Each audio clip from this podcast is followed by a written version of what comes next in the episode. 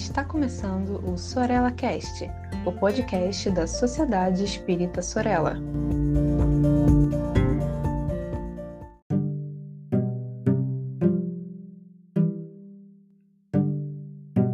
Olá, sejam todos muito bem-vindos e bem-vindas. Eu sou o Saulo Monteiro e esse é mais um episódio da nossa coluna Mediunidade com Palhano e Hermínio.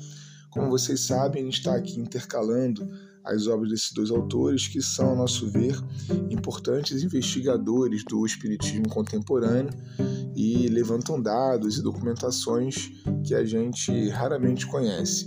Hoje, particularmente, o tema nos é mais próximo. A gente está aqui estudando ainda o Diversidade dos Carismas e Hermínio Miranda trata de uma relação muito conhecida e, e, no Brasil bastante divulgada, que é a relação entre a mediunidade e a caridade, melhor compreendida aqui nesse caso como amor. E a gente vai focar especialmente, de modo introdutório, porque quando terminarmos, já estamos terminando esse livro Diversidade dos Carismas, vamos entrar no diálogo com as sombras, onde ele oportunamente vai aprofundar não só essa relação da mediunidade com o amor, mas também toda a organização material, psíquica, espiritual do chamado trabalho da desobsessão, que a gente mais acertadamente chamaria de atendimento aos espíritos ou atendimento fraterno espiritual, como queiram, já que desobsediar alguém efetivamente nós não podemos fazer. E aliás esse trabalho ele é menos para os encarnados e mais para aqueles que, do ponto de vista espiritual, estão precisando de encaminhamento, de socorro, já que um processo obsessivo ou de perturbação, ele é consequência quase sempre, se não sempre, de um olhar, de uma perspectiva ainda um tanto enviesada em relação a ódio, vingança, perseguição ou algo do tipo. Então a nossa atenção é aquela criatura humana. Esse é o primeiro ponto para o qual quero chamar as nossas reflexões, é enxergar os espíritos em diálogo espiritual como criaturas humanas, absolutamente humanas e com as dificuldades, dores e também de sabores da afetividade que nós mesmos temos. Quando paramos para olhar o nosso cotidiano, nós vemos simpatias e antipatias, vemos bondade e maldade, vemos é, olhares é, esquisitos para nós e olhares amorosos também. Então, essa interação entre, digamos assim, os bons e os maus sentimentos, as boas e as mais perspectivas para com a vida, ela vai continuar se dando também no mundo espiritual. E do mundo espiritual para cá, a liberdade de ação mais efetiva que quando desencarnados nós temos, vai criar, é claro que um sem número de laços mais apertados, laços de amor e acompanhamento da vida, laços de ódio, laços de vingança, mas também de acompanhamento da vida. É interessante notar, gente, que aqui nós estamos falando de relações profundas em que os processos é, afetivos eles estão sangrando, eles estão em dor é, precisamos ter cuidado para a aplicação dessa palavra. E esse é um parêntese que nós programamos fazer a essa altura do nosso áudio hoje. Muitas vezes usamos a palavra obsessão para classificar as posturas e as escolhas dos encarnados como se eles não fossem os donos das suas vidas, como se nós não fôssemos legítimos na definição daquilo que somos. Nem tudo o que vivemos de problema por aí é obsessivo.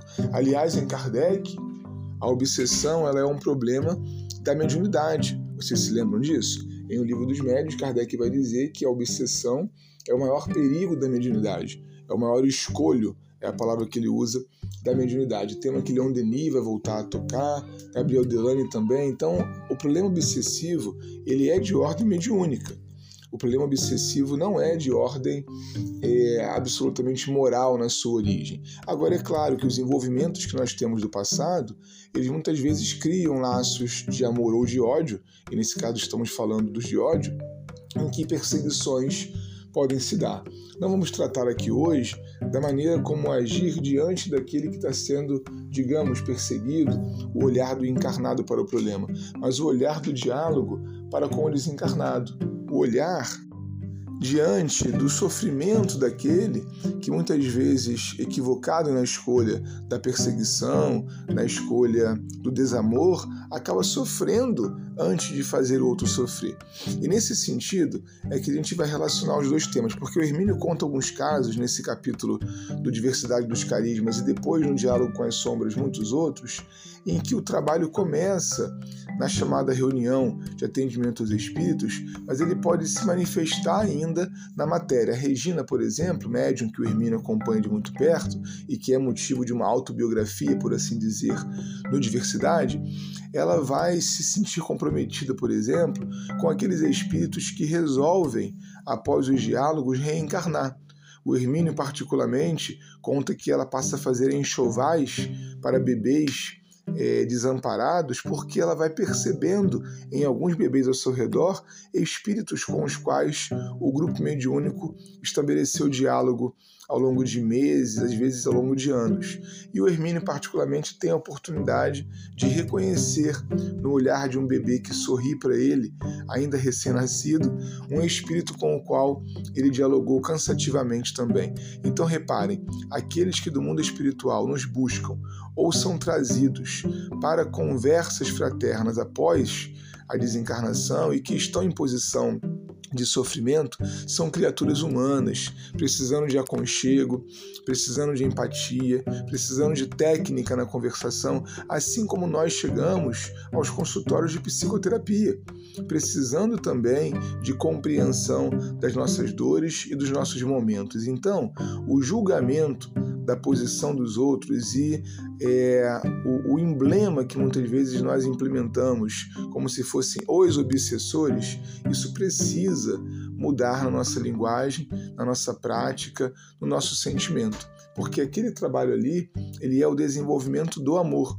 Eu não sei quem está nos ouvindo hoje que já tem essa experiência do atendimento fraterno espiritual, mas sentimos um amor que não cabe dentro de nós, porque é um amor estimulado e oferecido justamente pelos guias espirituais dos grupos que atuam assim e que então recebem um suporte da inspiração, do socorro fluídico, da organização em harmonia de um ambiente fraterno.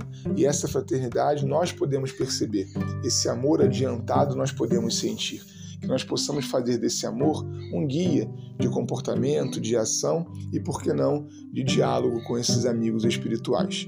Um forte abraço e até o próximo episódio da nossa coluna Mediunidade com Palhano e Hermínio.